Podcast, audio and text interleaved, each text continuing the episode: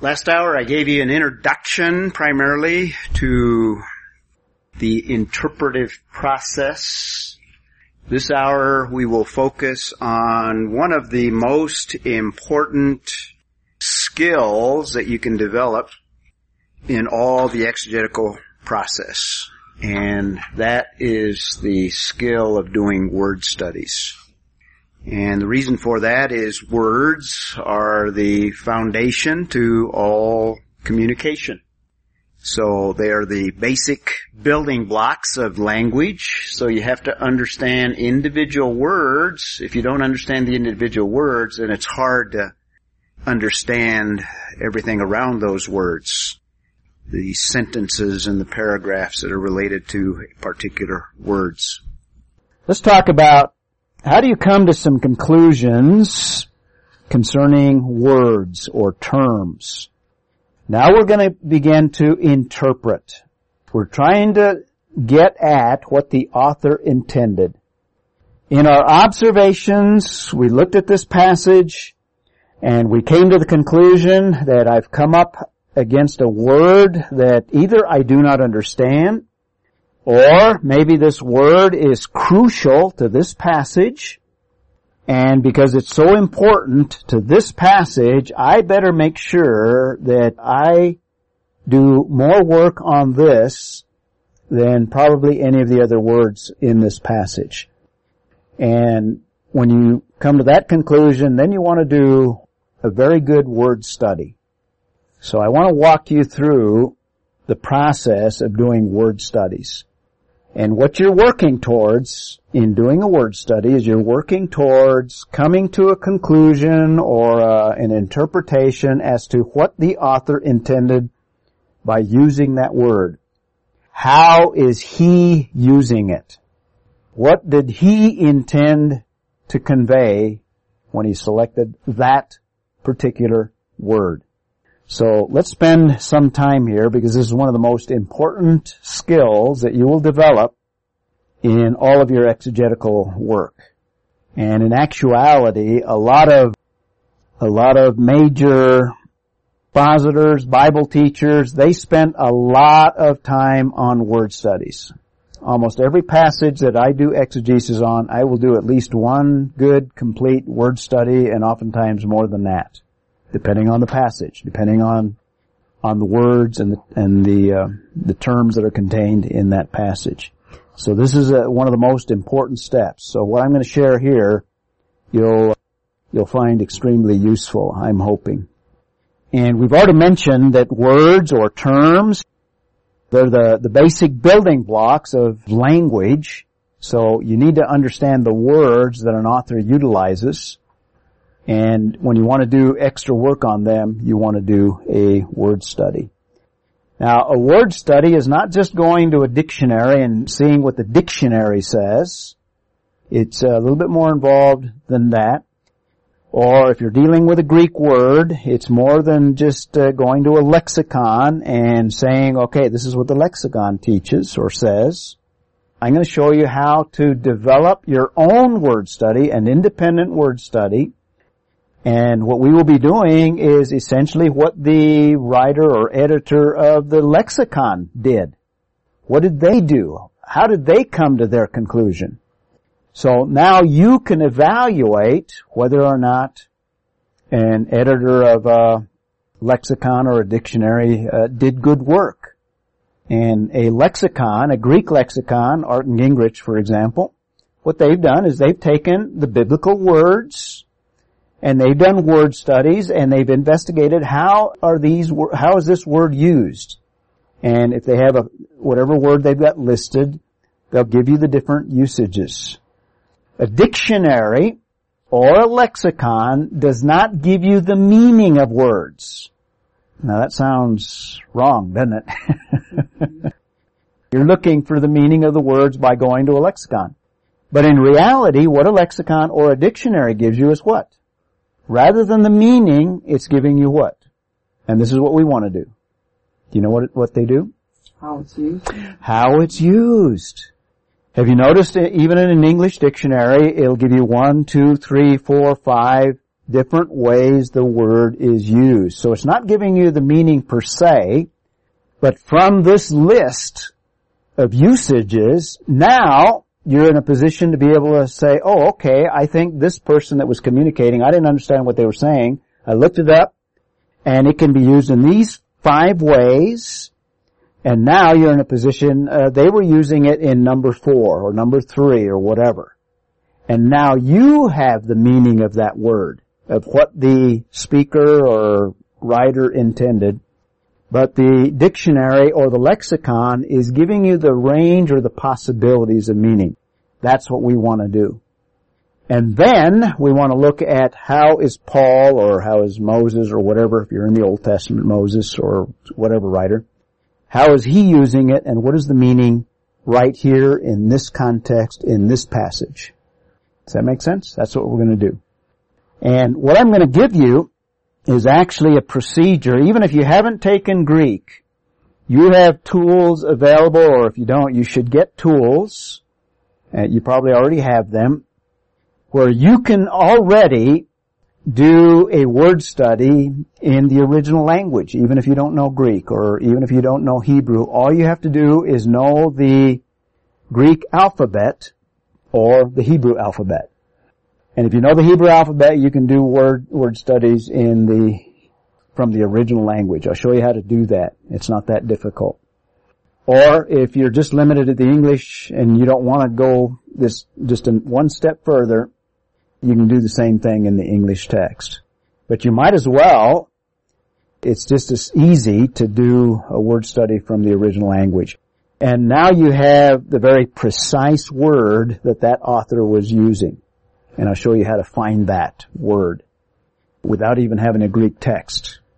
Just from some basic tools that are out there right now that you probably already have. So that's what we will, we will be doing. So words are the basic building blocks of all language, so it's important that we understand how to derive the meanings of those words. Remember the biblical words, they're alive. They are living. Remember Jesus says, the words that I speak are living. So there's power, there's life in these words. So word studies are not only important, but extremely valuable and give you lots of insight into the passages you'll be studying. Let's backtrack a little bit before I give you a procedure. Let's talk a little about the characteristics of words so that you have a little bit of background and understanding of what words do. Number one, words are arbitrary signs. And when they're written, they're just a list of letters arranged such that they convey meaning. But they're arbitrary. And in English, we have chosen to use certain letters in a certain arrangement to communicate certain concepts. So in English, when we want to communicate a concept of something like this book, we use the arrangement of B-O-O-K. In a different language, what do they do? They use different letters and sometimes even a different alphabet to convey the same thing. So they're arbitrary and they vary from language to language. In spoken language, we do the same thing, except it's with sounds. The sound of book conveys meaning, idea. But th- that sound is arbitrary, and in a different language, the sound that conveys that same concept or that same idea is different. So they're arbitrary we assign meaning to those sounds or arrangement of letters. Now, words don't have meaning per se. I tried to illustrate this in the hermeneutical portion. Remember I mentioned that words have a range of meaning. Words have a range of meaning. And actually I used a circle to convey that idea. And we use the illustration of the word trunk. That word in and of itself doesn't have any meaning, it requires a context. And we mentioned that depending on the context, the meaning of that word will vary. So you have to figure out how is the author using that word from the context that he gives you, and if he's de- dealing with an automobile or a car, the word trunk has a certain image in our mind.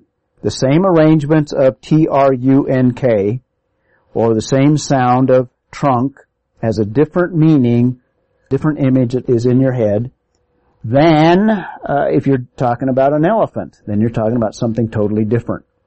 So words have a range of meaning, and I use the illustration, uh, if you're talking about a tree, that's totally different than a trunk of a car or the trunk of an elephant. If you're talking about a communication trunk line, that's different from the first three. So what I've constructed in uh, this example here on the slide is this is the range of meaning, and we have at least four different usages and if you went to a dictionary, it would give you at least these four different usages. It would give you a meaning in terms of a car or in terms of an elephant or in terms of a tree or in terms of a communication line or number five in terms of a, a box in an attic. Different image. So words have a range of meaning. Now I select this word because it has a very, very broad and you can see it very visually It has a very broad range of meaning. Not every word has that broad of a range of meaning. So words have a range of meaning. Third characteristic of words is the context determines meaning. Meaning is determined by context. And what we mean by that is I can use that same word in one context and mean one thing and I can use that identical same word, the same sound, same letters in a different context and mean something different. Or one writer in the Bible can use that same word in one context and another writer can use that identical word in a different context and he intends something different. So context determines meaning because remember you're getting at what did the author intend to communicate? How did he use that word? That's the bottom line. So it's determined by context. And kind of an offshoot of that, number four, but let's kind of separate these two. Fourthly, context is assigned by the author. This is very, very important. We're always looking at the intent of the author. What did the author intend? And the author assigns a meaning, just like you and I assign a meaning to the words that we use. It's assigned. And this also speaks of when an author is using a word, he has a particular meaning in view. He doesn't have the whole range of meaning in view. That's rare. That, in fact, that's probably never the case that an author intends, we'll talk about some mistakes that we make in interpretation. This is one of them. Where we inject all of the possible meanings in a word that an author is using in a particular context. And from the context, the author gives us the clues to help us to understand what the assigned meaning actually is, what he intends. Now another thing to keep in mind, this is another characteristic of words, meaning changes over time. How we use words change over time. That's why today there are many modern translations that have somewhat replaced in a lot of circles the King James Version. The King James Version was an excellent translation but the problem with the King James Version in the 21st century is some of the words that were utilized in King James English, some of those words we don't use anymore. The meanings have changed over time. So thus a need for a modern translation. And even over short periods of time, here's an example, and you can probably think of some other ones. Uh, in fact, think of some words that have changed over time even as you are aware of some of those words. Can you think of some words that have changed in the process of, of time? Words in our culture that have changed meanings. Here, here's an example of one. The word mouse. Photograph, it's kind of a, it's, it's a little bit of a play on words if you would. but this is kind of a different kind of a mouse, isn't it? Even though the cat is in the photograph. The context with a cat uh, doesn't change that this is a different kind of a mouse. And this came about as a result of computers. Before computers, there was never this concept, and actually we assigned, what do we do? Remember, words have arbitrary meaning, we assign meaning to them.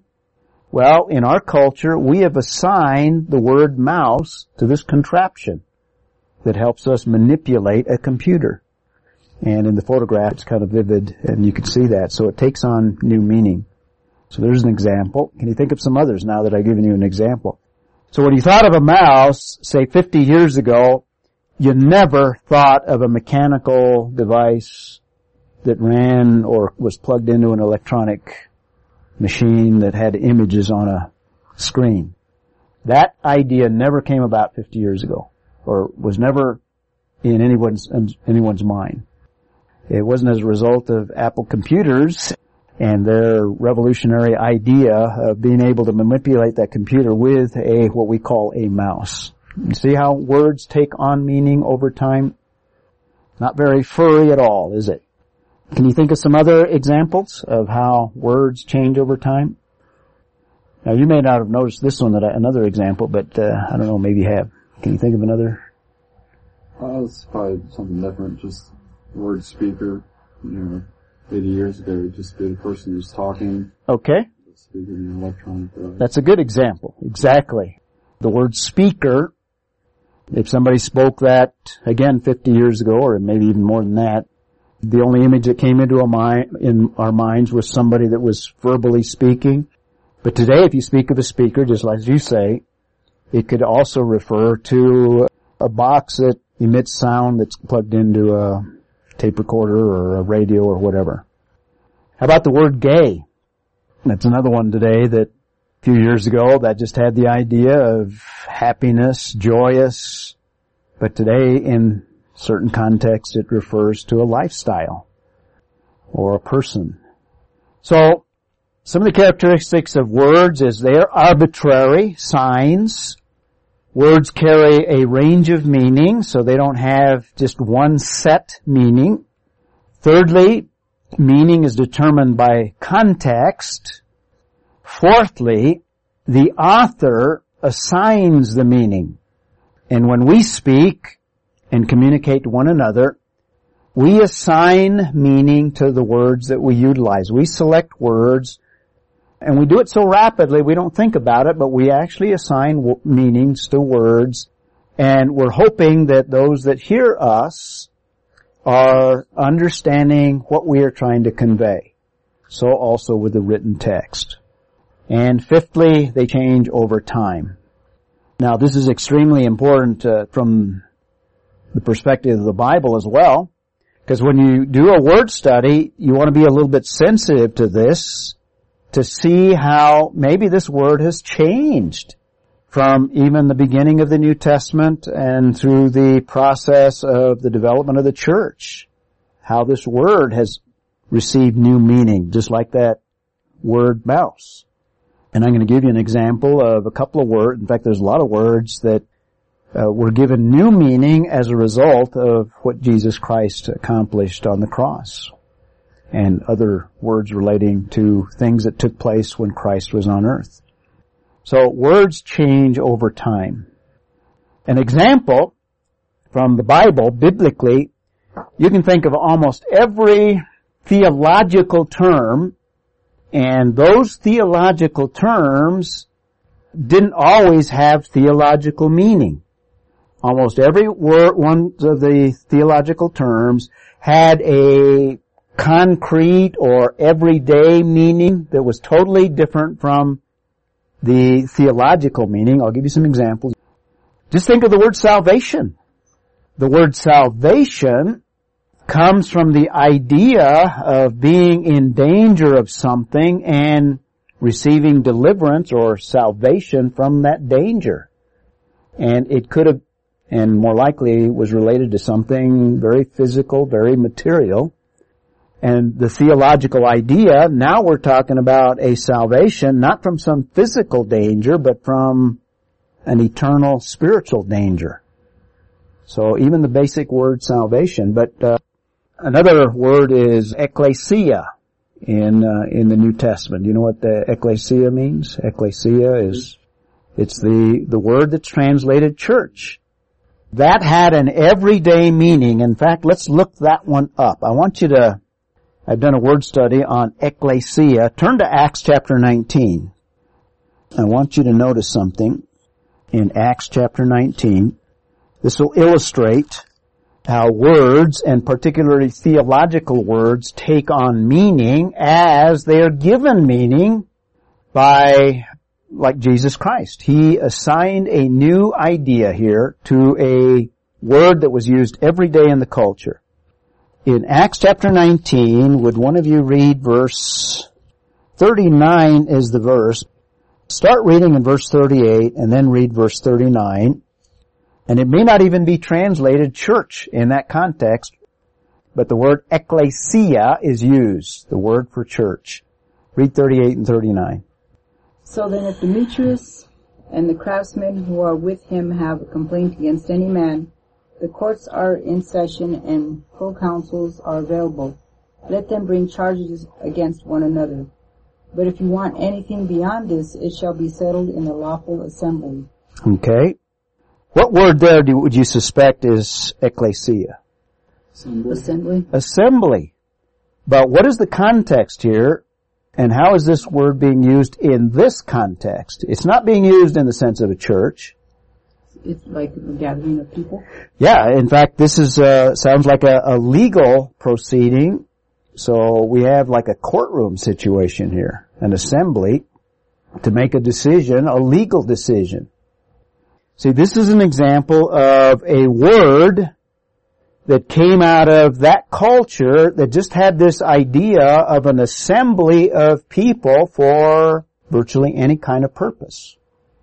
It didn't have the connotation of what we think of today when we use the word church or ecclesia.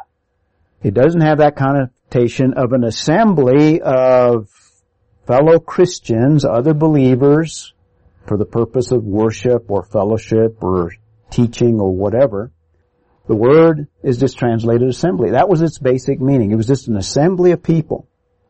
Now there's a, another, another usage in the same chapter where it's used in a different sense. Now this is the everyday sense. This is the, the sense that w- was used very commonly in the culture apart from Christianity, apart from anything spiritual.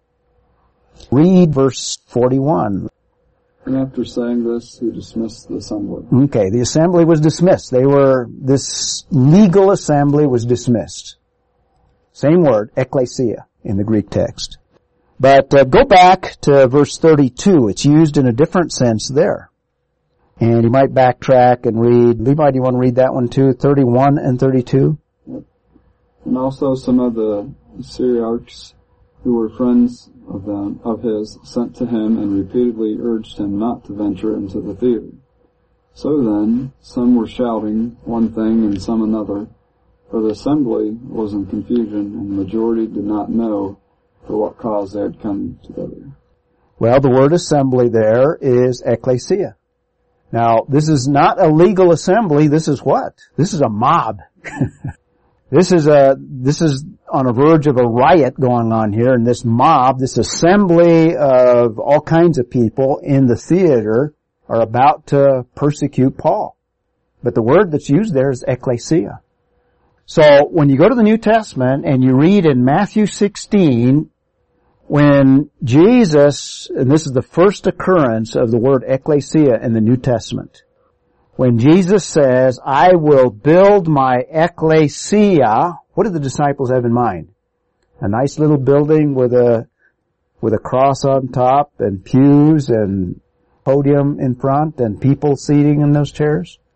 They had, they probably didn't have any clue as to what Jesus was talking about other than he was going to build some sort of an assembly and they weren't even sure what kind. It's not till you get to the book of Acts where the word is used very extensively to refer to an assembly of fellow believers, either for the purpose of fellowship or teaching or ministry, the gathering together on a particular day. And in that time, they didn't have buildings, so it had no connotation of a building whatsoever. So you see how words change over time. But now, after the New Testament, and, and in fact during the New Testament era, in the book of Acts, we have the word ecclesia used in this very special sense, but the word initially was taken out of the everyday usage of term that referred to an assembly of different kinds. It could be an assembly of people for a sporting event. It could be an assembly of people for a legal proceeding. It could be just simply a mob that assembled. And by the way, it's used in the Septuagint also in the Old Testament, and it refers to the assembly of the Israelites in the wilderness in uh, one context. And obviously that wasn't the church, but it was an ecclesia. It was an assembly. Well, the point I'm making here is words change over time and they're assigned meaning. But now when we look back at to the New Testament and we see the word ecclesia, in most of the context it refers to this specialized usage, this theological sense or this theological usage. But uh, there's lots of examples of words acquiring meaning now in a spiritual context that have a different meaning than what was used every day on the street. So number five, one of the characteristics of words is they change over time. And sixthly, they can overlap with other words. We call those what? Words that have overlapping meaning? Synonyms synonyms have overlapping meanings. And sometimes the different words have a slightly different meaning than their synonymous counterparts, synonym that they are synonyms with. So words can overlap with their meanings and sometimes these are useful, synonyms are useful in coming to understand the range of meaning of some words. And then seven we have words that are connotative versus denotative. When we mean denotative, we mean normal or literal or specific meaning.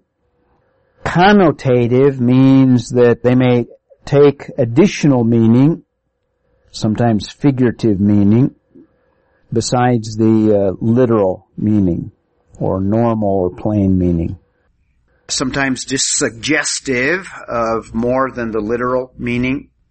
For example, the word dog, when we use the word dog and we refer to it in a denotative way, what are we referring to? We're talking about an animal with four legs that probably is your pet.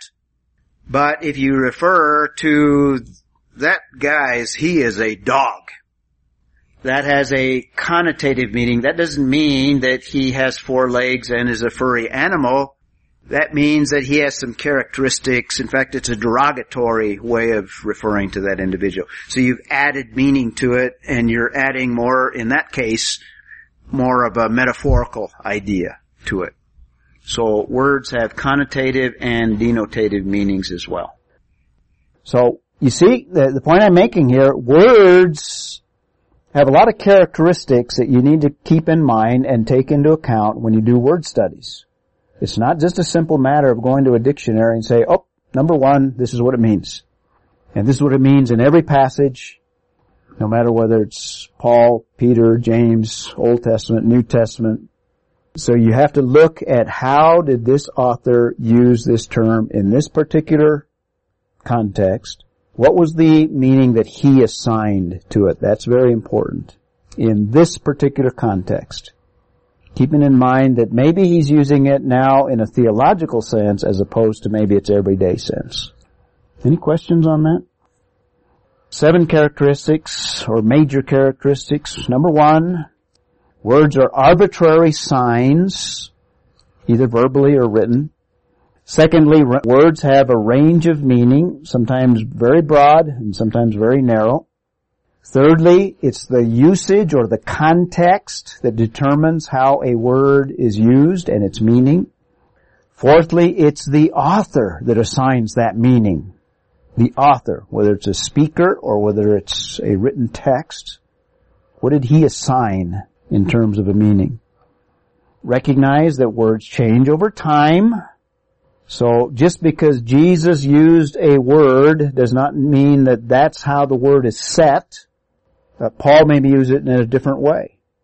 And when Paul uses it, and we read what Paul said, it has that special sense where the disciples probably really didn't understand what Jesus meant fully.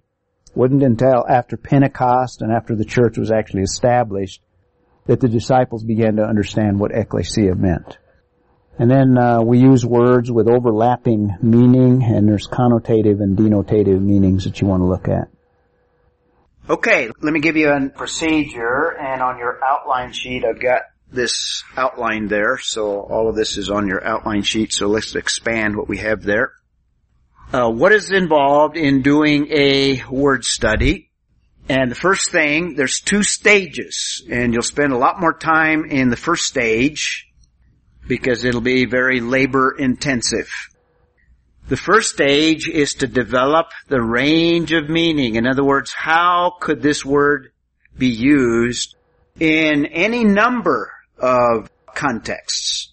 So you're going to develop range of meaning.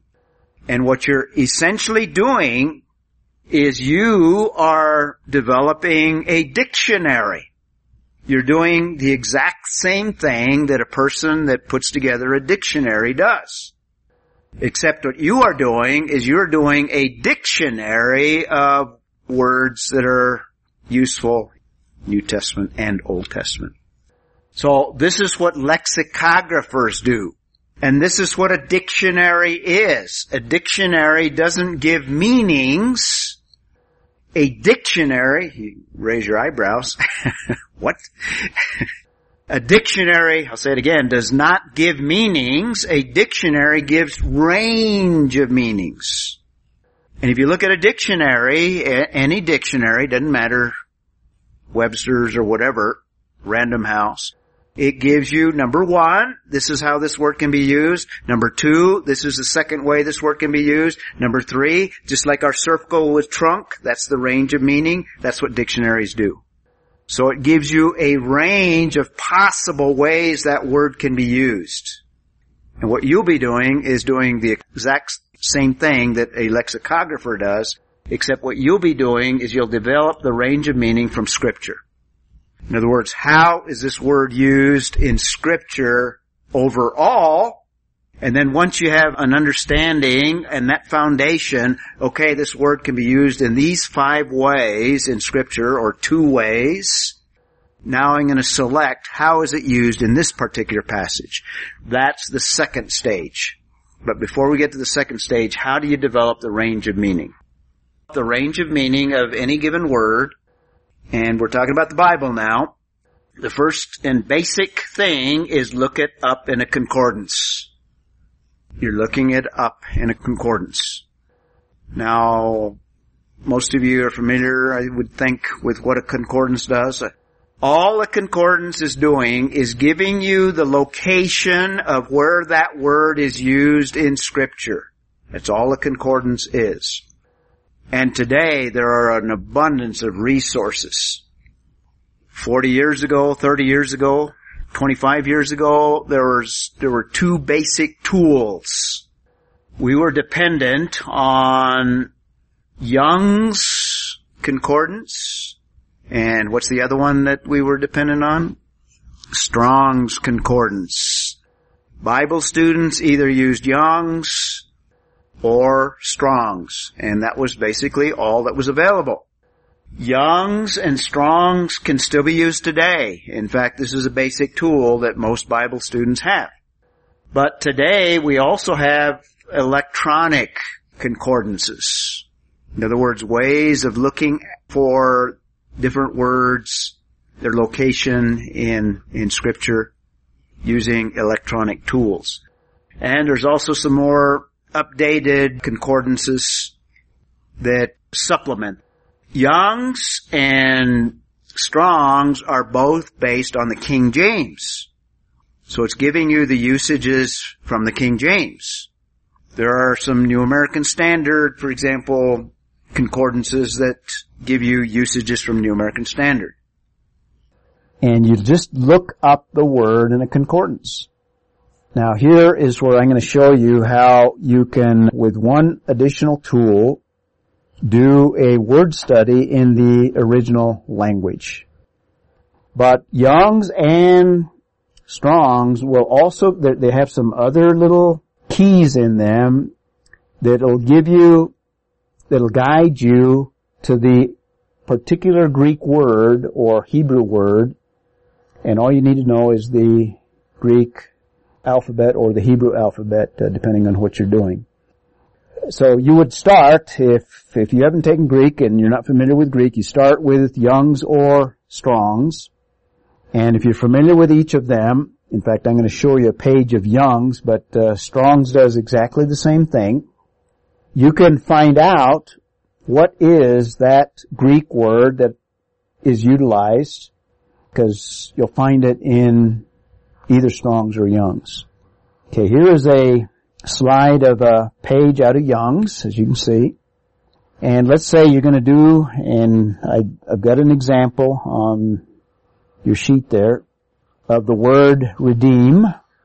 If you just go to Young's and you look it up, obviously they're in alphabetical order, and you come to the word redeem, you have a listing here, number one, number two, number three, number four. Now I didn't include all of number one just so that it all fit on one sheet so you could see. Now on this first listing, it gives you a meaning to free and it even gives you a little expansion here by avenging or repaying.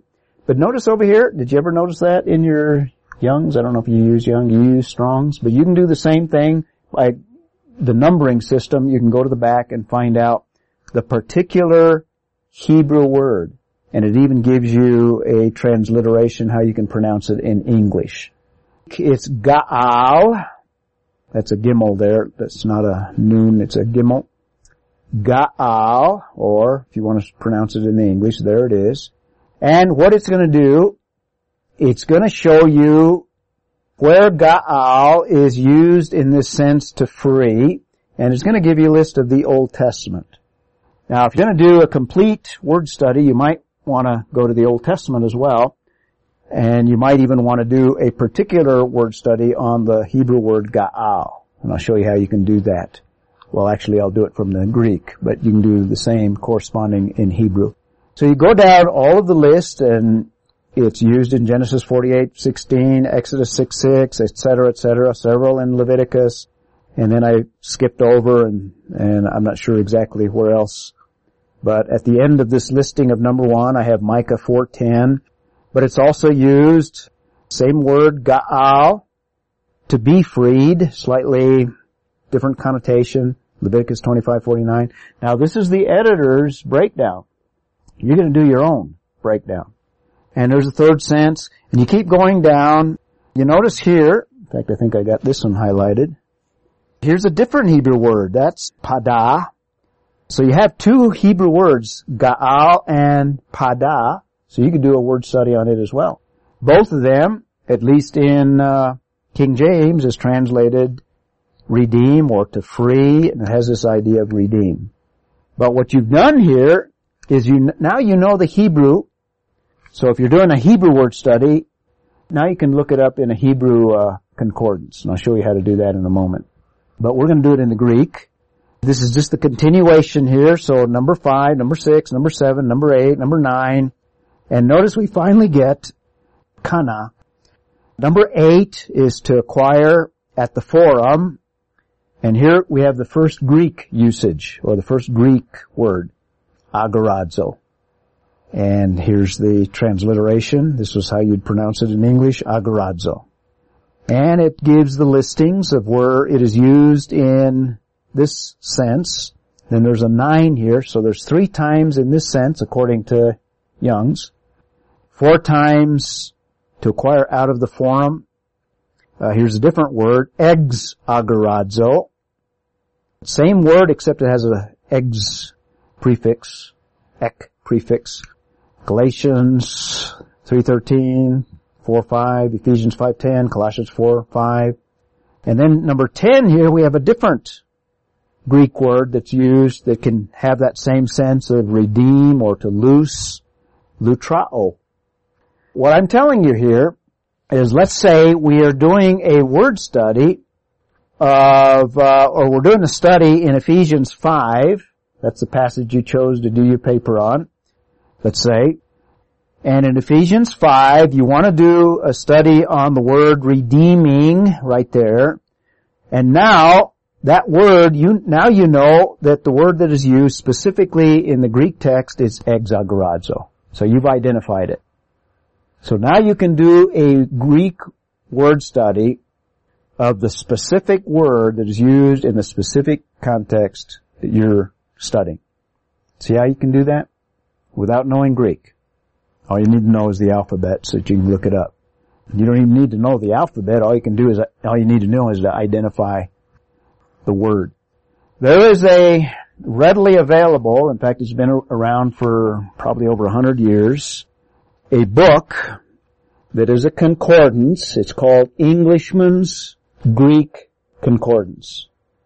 It's Englishman's, not because it is in English, but it's Englishman's because that was the compiler of it. That was his name. Mr. Englishman or Dr. Englishman or whatever. But what he's done is basically he's put together a concordance of, and it's exhaustive, of the Greek, particular Greek words. So now you can go to Englishman's and you can take a look at that. Everything's in English except the Greek word. And just like any concordance, it's in alphabetical order. And what he will do, I just, here's the beginning of whatever word that is there. And then from that break to that break, those are all the listings of that particular word. What this is, doing for you is now you are, you have isolated the very specific word that is used in that context that you're looking at. And now you're going to do a word study. This is going to give you precision in your word study. Now you're doing a word study on the word that you're looking at in that particular context, and you're, you're looking at the original word. See how simple that is? So all you need is this additional tool after you've looked it up in your Young's or Strong's or if you already have a little Greek background, then when you're reading your Greek text, you can pull out the word directly and you don't have to go to Young's. But I'm giving you the procedure so you can do it even though you don't know Greek. There's a corresponding Englishman's Hebrew concordance. Same guy. He did a lot of work there. This is before computers. so he did a lot of work. And it's laid out the same way and everything is in English, but instead of the English words, now you have the Hebrew words. So with those two tools, you can do original language word studies. And basically that's, those are the tools that I utilize in my word studies. Now I don't go to Young's, uh, you know, I'll be studying from the original text, from the, the Greek text, and I'll come up with a Greek word or Hebrew word, and then I'll go to either Greek or Hebrew Englishman's. See how I do that? So the next step here, well, there's agorazo, there's exagorazo. So the word redeem is, can occur in the English text from three different Greek words. But you don't have to do a word study on every one of those words, you can do one on the specific word that uh, you're interested in. Now, if you want to do it on all three, that's fine too. So from Young's, you can determine, and there's some other ones in there as well, but the major one is Ga'al, is the Hebrew. Pada is another Hebrew word. So you could do word studies on them if you're dealing with a passage in the Old Testament. Or if you want a more complete study, you can do them. If you want to do like a theological study on that word, you can do that as well. And then in the Greek text, there's agorazo, or New Testament.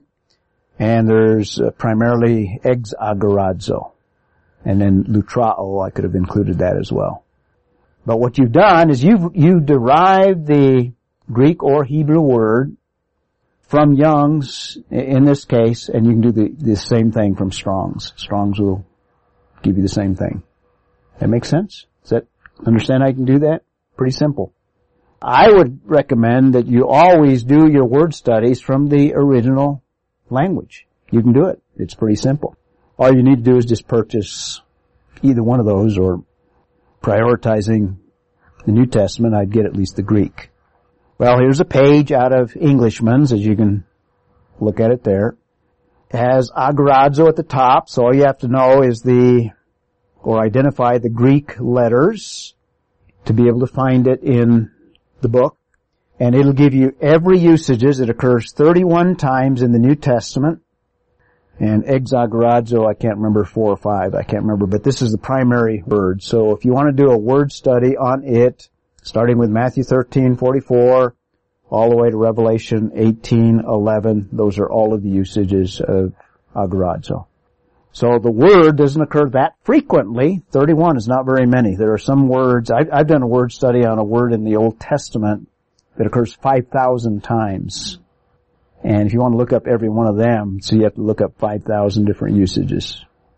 Uh, that was kind of a specialized thing that pertained to an important issue that I had to deal with. So I took the time to do that. It took me off and on an entire summer to do it, but but it's very valuable and uh, glad I did it after it was all done. But now, back to the uh, kind of steps in our procedure. What you want to do now, now that you know the word in the original language that you want to do a word study on, you look up each of these. Now, you have just a portion of that verse in there. Now, sometimes you can see how it's used just from that little part of the, the passage. But most of the time, you want to actually open up your Bible to Matthew read a little bit of the context to see what they're talking about, to see how the word is used. So we're going to do a word study on agorazo. So what you do is you look up each usage. How is it used in this context? How is it used here? How is it used here? And now just like if you looked it up in your lexicon, it's going to have one, two, three, or however many usages. You're going to put together your own groupings or your own categorization. You're going to put up, put together your own range of meaning. Okay, here's an example of what we just did at the top there, usage, how's the word used? Here's the range of meaning. You see that? At the very top. Possible ways that, and then I've got, uh, A is agorazo, and I've listed there all of the usages of agorazo occurs 31 times in the New Testament. I've got every one of them there. And I've included a part of the verse just as your concordance does there so you get a feel of the context. And then B there, there's exagorazo. It only occurs four times in the New Testament. And I also noticed another observation I made. It's only in Paul. And by the way, that's the word I'm interested in. But because it's only used four times, you have a harder time developing a range of meaning. In other words, you don't have kind of a lot of passages to develop a full range of meaning. So in that case, it's good to go to the kind of the, the, the root word, which is agorazo, where you have 31. And now, because you have 31 usages, and you'll notice that the usage is very similar. Exagorazo used very similar to agorazo. If you have a handle on agorazo, it's going to help you with exagorazo. Does that make sense? So from Englishman's, I got all of the listings. I looked each of them up and now I begin to categorize them, one, two, three, and I find that agorazo uh, is used in three senses.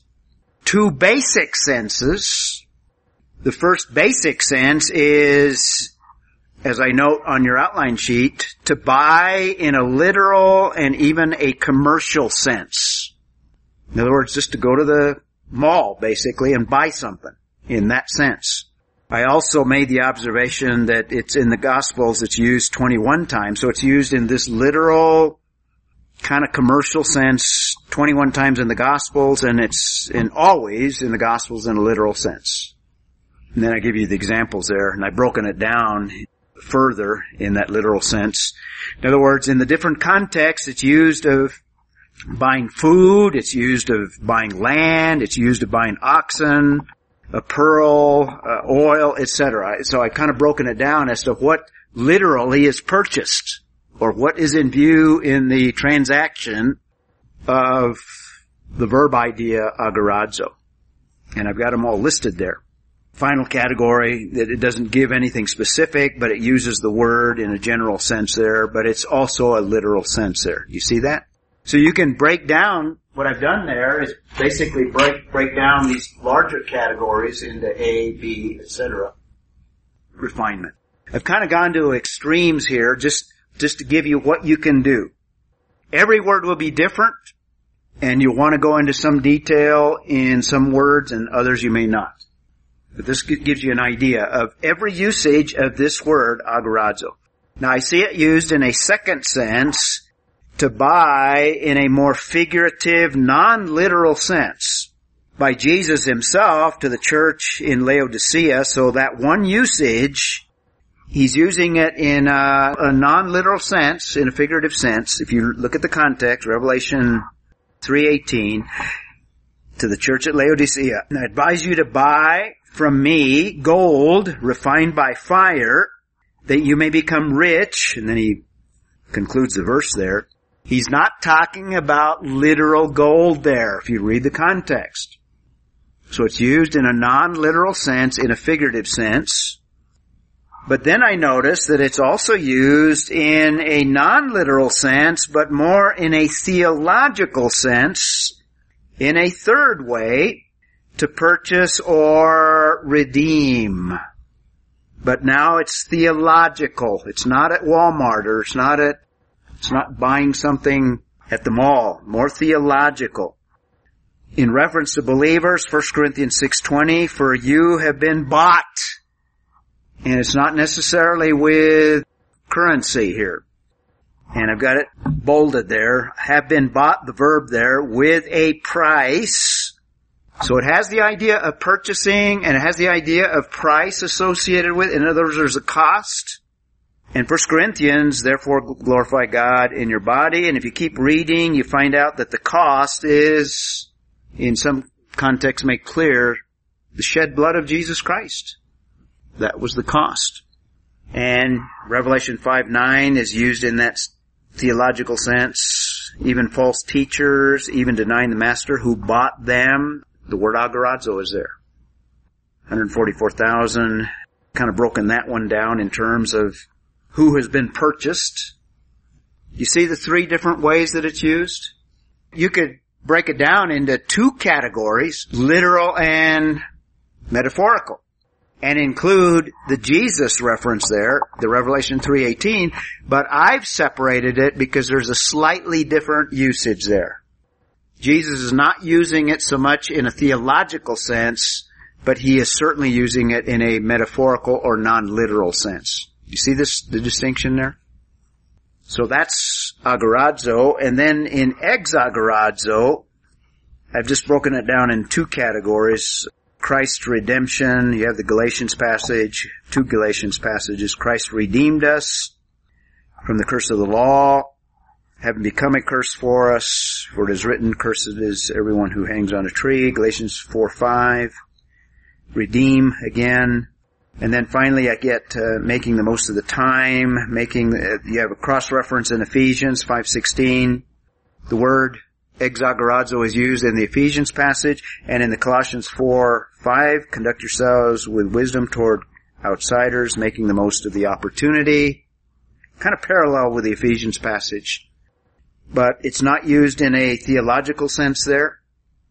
Roman numeral 2, this is what the lexicon the standard lexicon, if you have access to it, uh, Arndt, Gingrich, Bauer, A and G. So the abbreviation I'm using there. To buy to purchase, and it uses it, or it so, sees the usage in two senses, literal sense, two literal senses. It doesn't give a figurative sense, actually.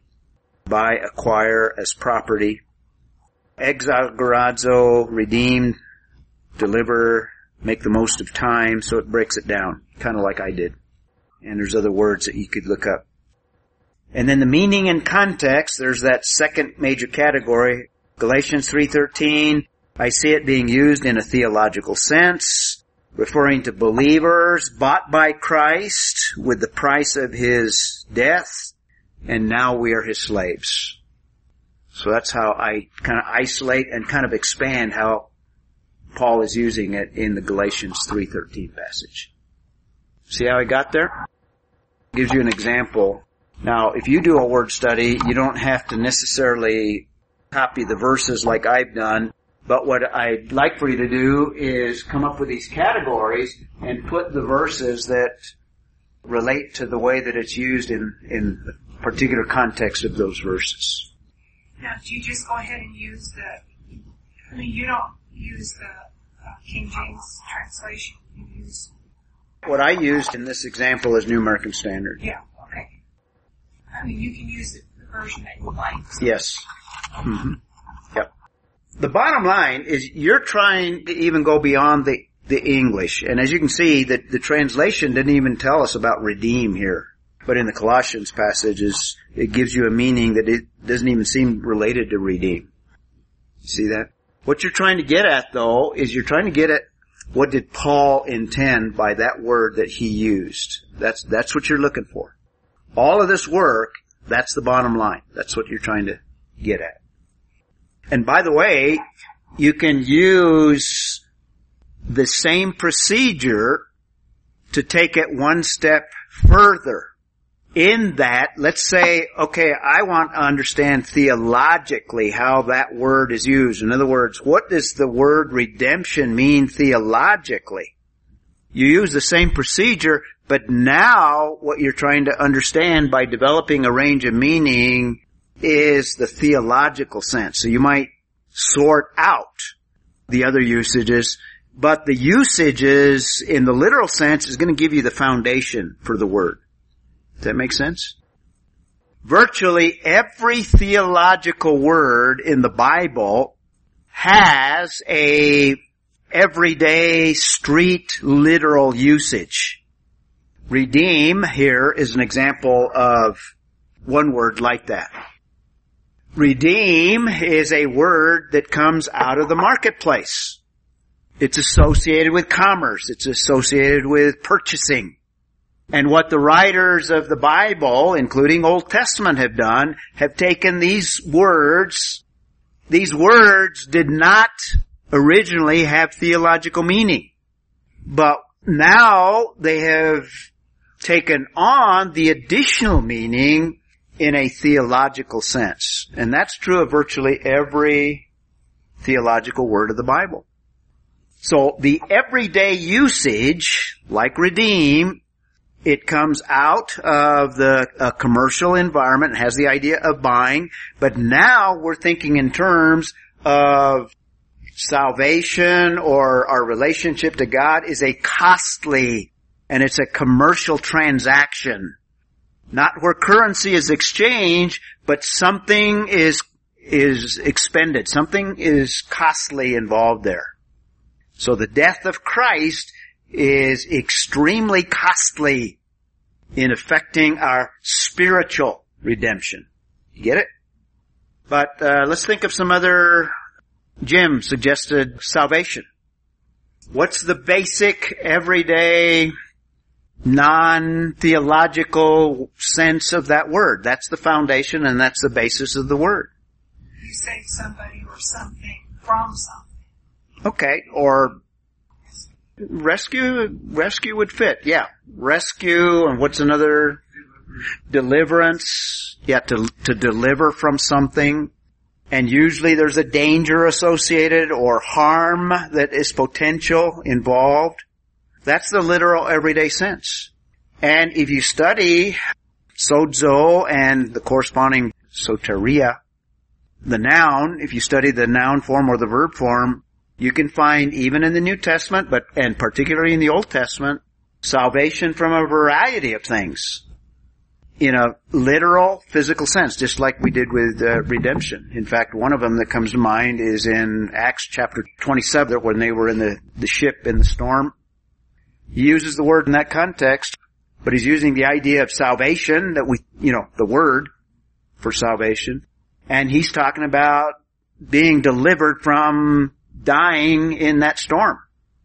If you did a word study of salvation, particularly in the New Testament, you're going to find that it has, besides that literal everyday street meaning, if you will, it's used in three ways.